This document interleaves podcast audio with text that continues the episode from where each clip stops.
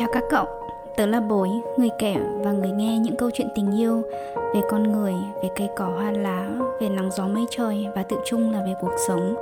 Chào mừng cậu đã tới trạm dừng chân đầy yêu thương này để chúng ta cùng ngồi xuống, sẻ chia, chia sẻ. Cậu có đồng ý rằng những câu chuyện sâu lắng chia sẻ với đúng người thật sung sướng hết cả con người cái các cậu nhỉ?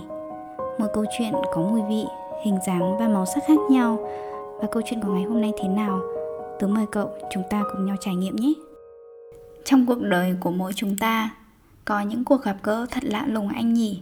Để rồi người đến và người đi như thể chưa có một chuyện gì đã xảy ra. Và với em mà nói, kỷ niệm về anh thực sự như một cơn gió đầy thoảng thốt. Nhưng đó cũng là một cơn gió lành hiền, nhẹ nhẹ của một buổi tối mùa hè, như cái buổi tối ấy mình vô tình gặp nhau. Anh à, anh còn nhớ không? Buổi tối đó, sau giờ tan tầm, thì em lại tiếp tục hối hả chạy xe qua số 47 Lý Thường Kiệt, nơi có lớp học thêm một môn ngoại văn của mình. Khi tan học cũng là tầm 8 giờ tối hơn, em chạy xe về nhà. Cuộc sống của một cô nàng độc thân như em thật ra cũng đơn giản đan rồ lắm, không có gì đặc biệt anh ạ. Anh biết đấy, em cũng không việc gì phải tỏ ra mình là một người đặc sắc, khôn ngầu, rồi nhiều sở thích hay tài lẻ độc đáo. Quả thật, em là một người rất đỗi bình thường, giản dị, thậm chí có phần hơi đơn sắc quá. Sau một ngày hơi dài đó, em lại bon bon cầm lái chạy xe về nhà. Quãng đường từ khu phố cổ về nhà, xe của em vòng qua Nguyễn Thái Học, rồi hòa vào con phố siêu to, siêu dài và ánh đèn lúc nào cũng rất sáng là kim mã, rồi dần đi đến điểm chốt để về nhà là qua đường cầu giấy. Bữa đó, bụng của em đói nên bụng bảo dạ là nào từ từ hạ ga lại đủ chậm để hướng ánh nhìn sang phía bên phải để tìm lấy hàng xôi thân quen. À đây rồi, một sạp xôi nho nhỏ trên một cái xe kéo cạnh một con ngõ được đánh dấu bởi một cái cột điện. Em khựng xe lại, dựng ngay ngắn cho gọn gàng vào một góc rồi xí một chỗ ở cái ghế nhựa màu đỏ và chuẩn bị gọi cho mình một bát xôi với nhiều nước dưới. Đó đích thị là một hàng xôi rất nhỏ, chỉ vòn vẹn có hai chiếc bàn nhựa cùng mấy chiếc ghế con con. Bàn kế bên là một cặp đôi nọ, em đoán vậy vì có một nam một nữ, kế bên này là em. Khi bát xôi nóng hổi vừa được mang tới phục vụ cho cái bụng đói meo của mình thì chợt em nghe thấy một giọng nói bên cạnh từ một người ngồi cùng bàn với mình và nói rằng bát xôi to thế này em ăn mà không sợ bị béo à? Cho tới lúc đó em mới phát hiện ra Ồ, trước bàn mình đang ngồi hóa ra còn có một thực khách khác ngồi ngay bên cạnh em còn chưa ý thức được điều đó, thì em còn ngạc nhiên hơn. Ngoác hết cả miệng ra, vì có lẽ đó là lần đầu tiên em ở trong một tình huống như vậy. Một người hoàn toàn xa lạ đang bình luận, đang comment về bát xôi của mình. Thế mà lúc đó trong đầu em cũng nhảy được số rồi đáp. Ơ, nhưng mà em có béo lắm đâu ạ. À? đó chính xác là câu đầu tiên anh nói với em. Mở đầu một chuỗi những câu chuyện cười vui không ngớt sau này anh nhỉ. Bằng một cách vu vơ nào đó, câu chuyện của hai người xa lạ tại một cánh xôi lề luồng vẫn tiếp diễn như vậy. Anh hỏi sau bát xôi này, buổi tối của em sẽ là gì? Bữa đó hình như là thứ sáu. Rồi nhưng anh cũng biết, em kể với anh nghe mỗi tối thứ sáu ở quán cà phê quen nằm cuối con ngõ nhỏ này có tên là cuối ngõ luôn, có chơi nhạc trịnh. Thế nên dù ít dù nhiều, em cũng sẽ muốn ghé qua đó, chọn cho mình một cái góc nhỏ, nhâm nhi một cốc ca cao nóng và đắm chìm trong âm nhạc. Em hay đi một mình. Quán cà phê này rất đặc biệt vì vẫn giữ thiết kế như một căn nhà cấp 4 giống ở quê em, không quá lớn, không quá nhiều bàn và cũng không quá sáng đèn. Anh nói nhà anh cũng ở trong ngõ này, từ cửa sổ phòng của anh còn nhìn ra được quán cuối ngõ mà em vừa nhắc tới. Nhưng hình như anh cũng chưa từng ghé qua đó bao giờ, mặc dù anh cũng đã từng nghe nói đến rồi. Anh cũng không hề hay biết rằng mỗi thứ sáu là dành riêng cho nhạc trịnh. Rồi tiếp tục một cách tự nhiên nào khác, anh nói và anh cũng sẽ ghé qua cuối ngõ sau bát xôi này. Anh đi cùng với em, được chứ? Tất nhiên rồi em đáp.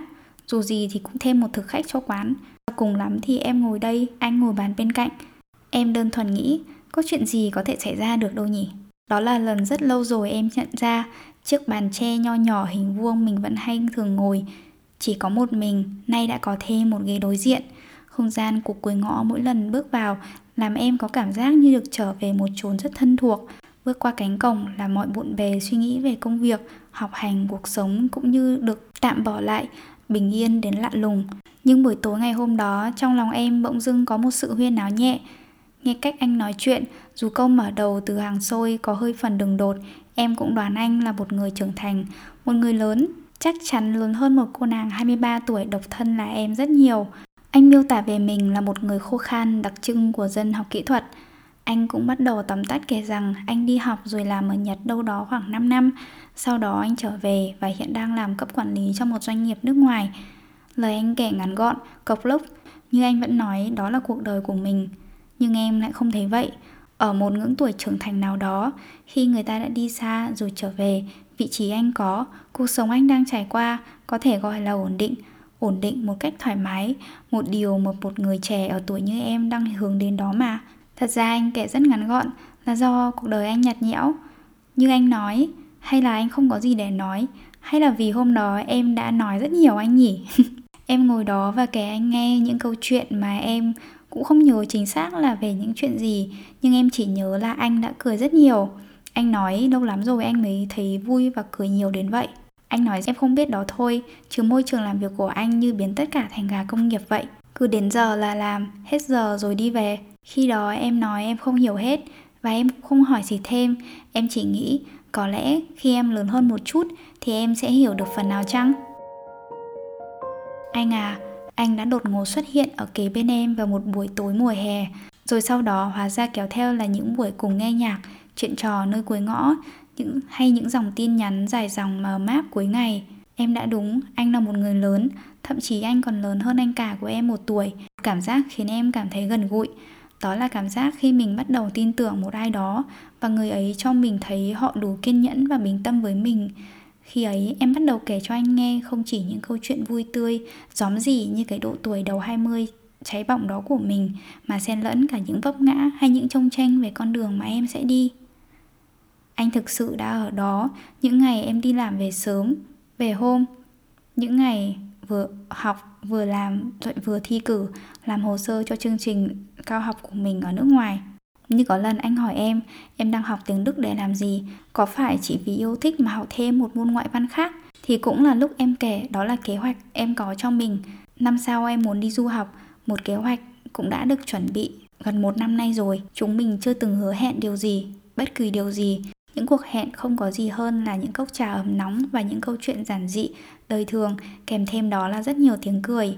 Cái lần em thi căng thẳng nhất, anh nói, ngoan nha, cứ cố gắng rồi anh sẽ thưởng. Đó là điều dịu dàng nhất anh từng nói với em. Và lần hẹn đó, sau khi nhận kết quả xong, thực sự anh đã xuất hiện cùng với một bó hoa hồng nhung đỏ thắm để dành tặng em như một món quà. Có lẽ anh không hề hay biết cảm giác nhận được hoa từ một người đàn ông đối với em nó xa xỉ tới mức nào. Có lẽ anh không biết trên đời này có những cô nàng như vậy. Nhưng anh cũng biết đấy, em không tỏ ra mình là một người xinh đẹp hay cool ngầu hay gì đâu. Nhưng em đã rất vui và trân trọng khoảnh khắc này. Khi vài cô bạn thân của em nghe được tình tiết em kể lại thì họ đều rú lên rằng ôi anh ấy tặng hoa mày à, lại còn hoa hồng nhung chứ. Ôi thế này là người ta có ý rồi đấy. Em hỏi lại ủa Ý gì? Do em không đủ tinh tế hay không được thông minh sáng dạ à anh? Nhưng có điều em hiểu giữa hai người hoàn toàn có thể cảm nhận được và trong tình huống này dường như là không có gì để cảm nhận anh nhỉ. Như em nói, chúng mình chưa từng hứa hẹn bất kỳ điều gì, chưa từng chính thức gì cả. Thậm chí là cái nắm tay hay một lời tình cảm. Có thể em không tinh tế, em không thông minh, không sáng dạ như những cô bạn em nói. Nhưng ít nhất trong chuyện tình cảm, và em biết con đường mình sẽ đi, con đường mình đã chọn. Em sẽ rời đi đến một đất nước khác. Và trong khoảng thời gian ấy, em sẽ không vì bất kỳ điều gì để cản bước mình. Em tin là anh hiểu em, đúng không ạ? Cảm ơn anh vì tất cả dịu dàng, điềm tĩnh và bình yên anh đã mang đến như cơn gió mùa hè lành hiền năm nào. Còn những người em luôn mong cuộc sống của họ thật hạnh phúc, cho dù em không là một phần trong cuộc sống đó, và anh là một trong số những người như vậy chuyện của mình chầm xuống dòng được rồi anh nhỉ tạm biệt anh, chàng trai cuối ngõ Take your brokenness and go. You're not welcome anymore. There's no forgiveness in these eyes. Been down this road too many times. Take your brokenness and target of your crazy lies. Do what you can to save your life. Mean words and your evil ways can make the strongest person break. You make me feel less than small. You tore me like a wrecking ball. You hit like an earthquake. There's no room for one mistake. Pick up your stuff and leave. Agree to disagree. So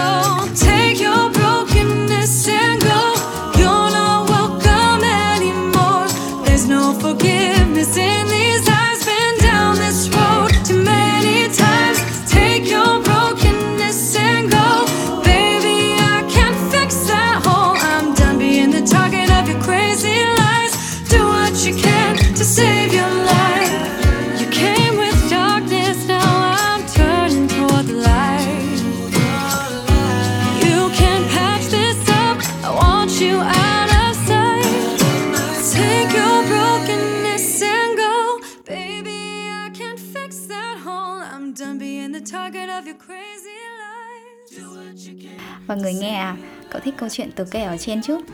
Mùa thứ tư này tớ đặt là mùa yêu. Mà ở đây tớ sẽ kể cho cậu nghe những câu chuyện tình yêu lãng mạn mà tớ đã góp nhặt được trên hành trình lớn lên của mình.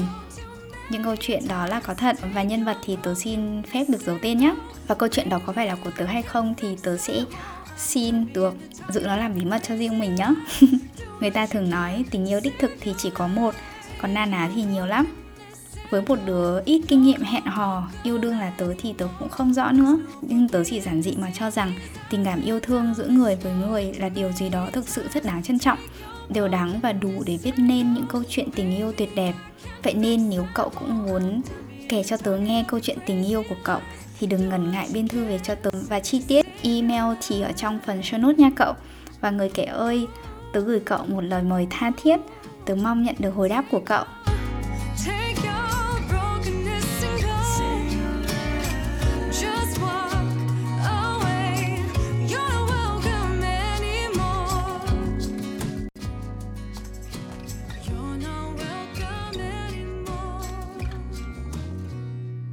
Cậu, người nghe thân mến đã dành thời gian cho buổi trò chuyện này. Nếu cậu có bất kỳ cảm nhận hay suy nghĩ nào, đừng ngần ngại chia sẻ với tớ nhé. Nếu cậu thấy câu chuyện này ý nghĩa, lan tỏa tình yêu ấy là món quà vô cùng tuyệt vời dành cho tớ. Nếu cậu mến bối, hãy kết nối với tớ qua nhóm nhỏ xinh và yêu thương To You, aka To Ú nhé.